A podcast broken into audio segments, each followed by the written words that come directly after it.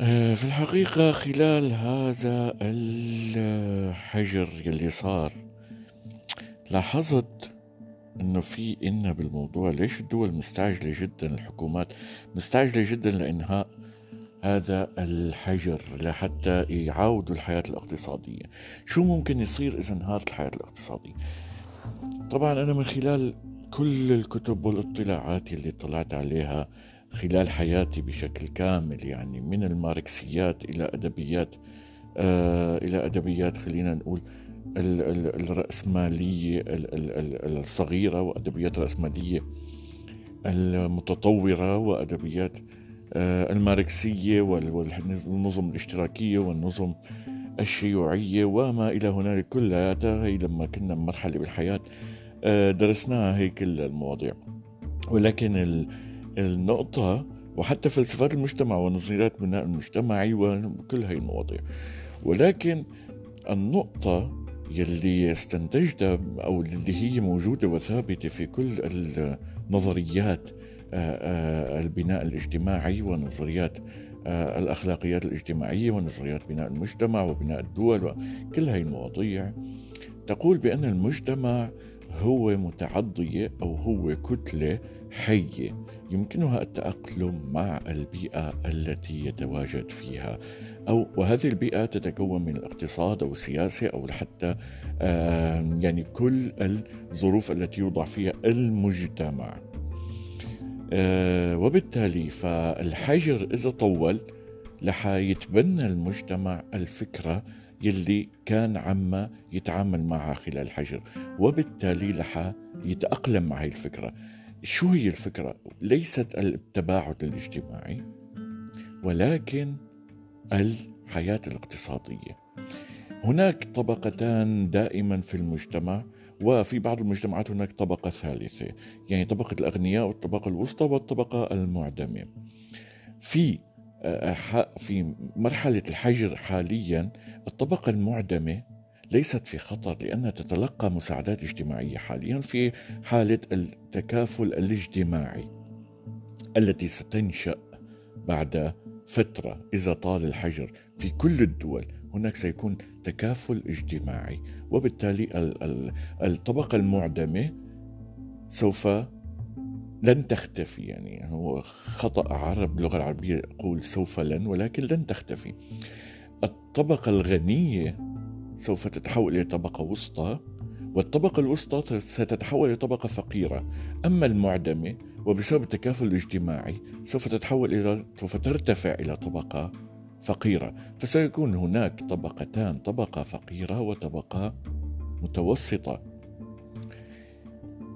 وسوف تصبح مع تطوع تبني المجتمع لهذه الأفكار. المتوسطة ستصبح بالنسبة للفقيرة غنية. وبالتالي ستنتهي الطبقة المتوسطة. سيكون هناك طبقة ثانية طبقة متوسطة وطبقة فقيرة.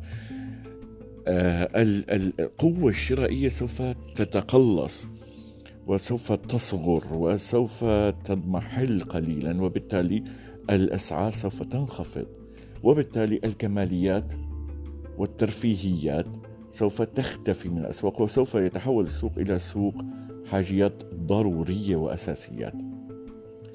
سوف يكتشف الناس خلال الحجر بأن هناك الكثير من المصاريف التي كانت تخرج من جيوبهم لم تكن هي أساس الحياة عندهم وبالتالي سوف يتبنون فكرة جديدة وهي فكرة الحياة الطبيعية. وهنا الكشف الكبير سوف يحدث بأن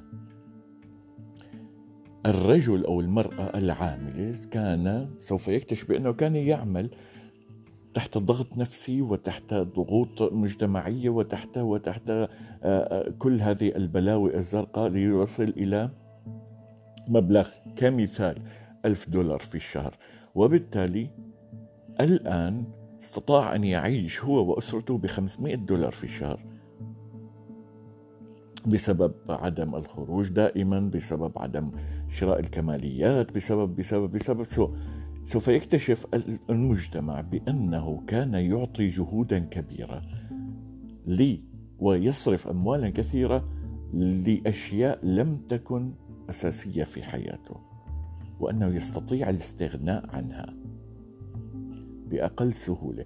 طبعا هناك تطورات في المجتمع أي أن الإنترنت سوف تكون أساسية الموبايل سوف يكون اساسيا و و و و إلى آخره. ولكن كمثال من اعتاد أبنائه على تغيير سماعات الأذن كل 15 يوما أو كل 20 يوم آه، لأنه يتعامل معها بقليل أو بكثير من الإهمال سوف سوف يصل لمرحلة سوف يعني تبقى هذه السماعات كمثال وهو مثال بسيط اجتماعي طبعا. سوف تستمر معه هذه السماعات سوف يحافظ عليه لأنه يفقد الإمكانية للذهاب وشراء واحدة أخرى ليس بسبب المال ولكن بسبب الإغلاق وبسبب الحظر.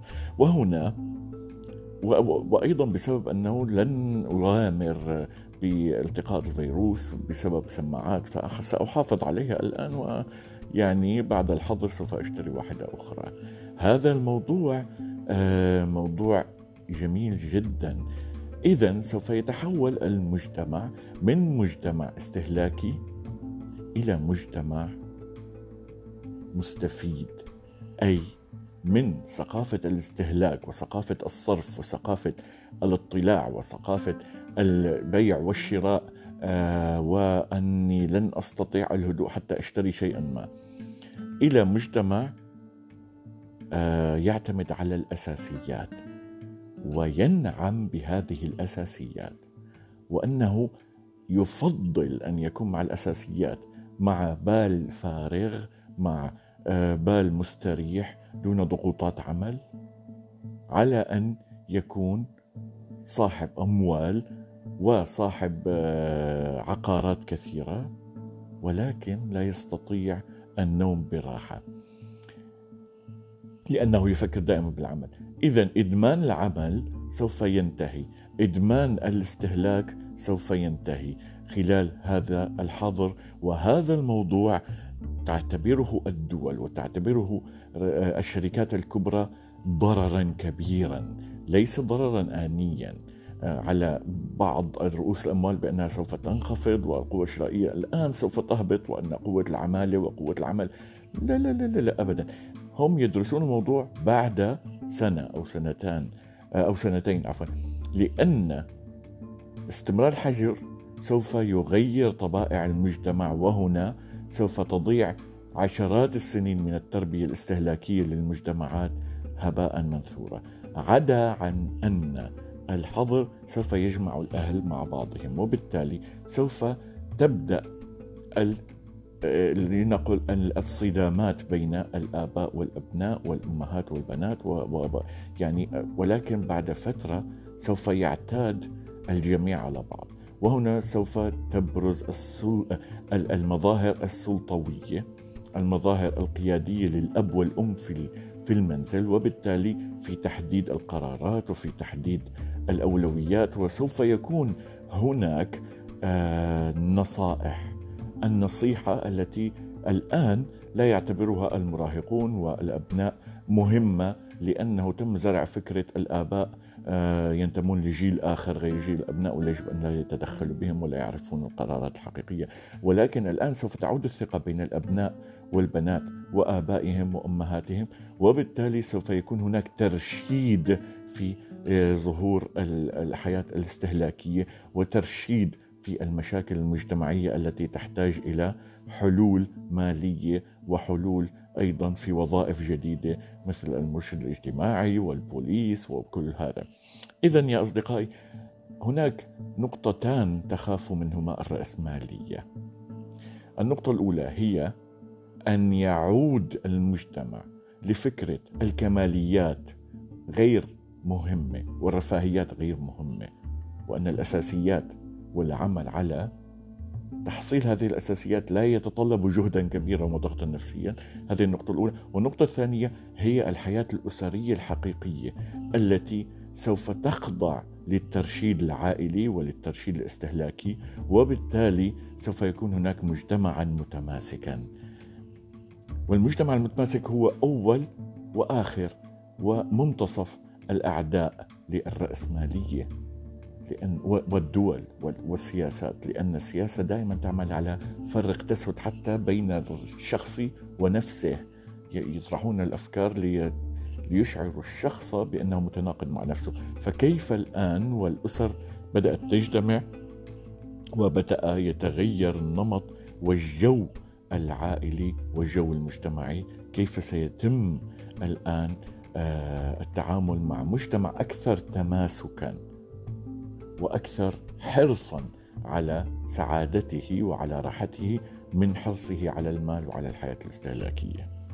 هذا برأيي آه، ما تخاف منه الدول والاقتصاديات العالمية حول العالم.